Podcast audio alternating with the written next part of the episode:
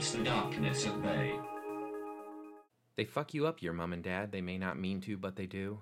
They fill you with the faults they had and add some extra just for you. But they were fucked up in their turn by fools in old style hats and coats, who half the time were soppy stern and half at one another's throats. Man hands on misery to man. It deepens like a coastal shelf. Get out as early as you can and don't have any kids yourself. That was a happy little poem called This Be the Verse by Philip Larkin. My name is Jensen, and this is episode 3 of A Poem a Day Keeps the Darkness at Bay. Philip Larkin was an English poet, born in Coventry, England, August of 1922. He lucked out a bit and, due to poor eyesight, failed his military medical exam, allowing him to attend Oxford instead of World War II. It was during these years that he met writer Kingsley Amis. Together with other friends, they formed The Seven, a group dedicated to discussing poetry and jazz while drinking. After university, Larkin embarked on a career as a librarian, which, and I say this with ignorance through a romantic lens, uh, sounds like the perfect job for any poet or lover of books. He was a librarian for the University of Hull for 30 years. He died December 1985.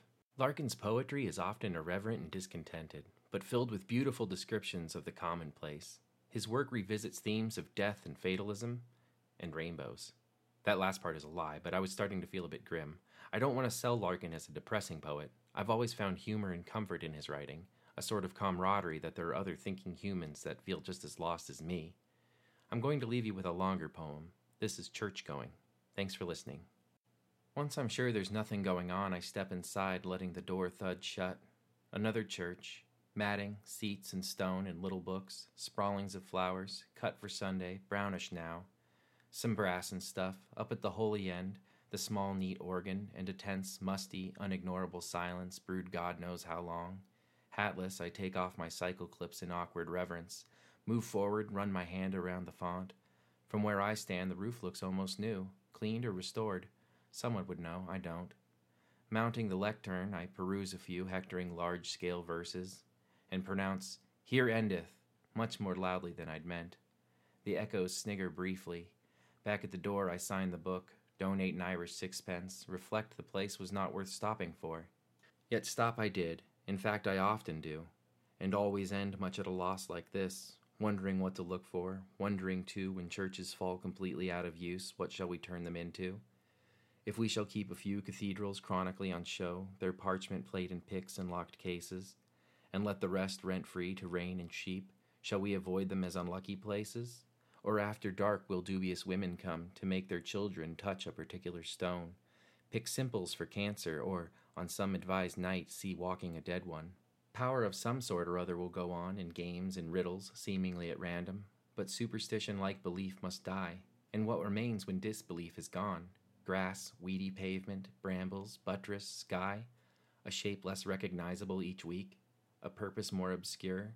I wonder who will be the last, the very last, to seek this place for what it was. One of the crew that tap and jot and know what rood lofts were, some ruined bibber, randy for antique, or Christmas addict counting on a whiff of gown and bands and organ pipes and myrrh?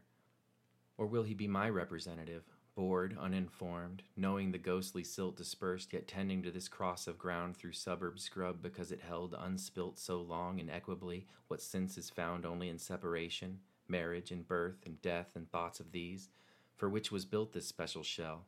For though I've no idea what this accoutred frowsty barn is worth, it pleases me to stand in silence here, a serious house on serious earth it is, in whose blent air all our compulsions meet, are recognized and robed as destinies, and that much never can be obsolete, since someone will forever be surprising a hunger in himself to be more serious, and gravitating with it to this ground, which he once heard was proper to grow wise in, if only that so many dead lie round.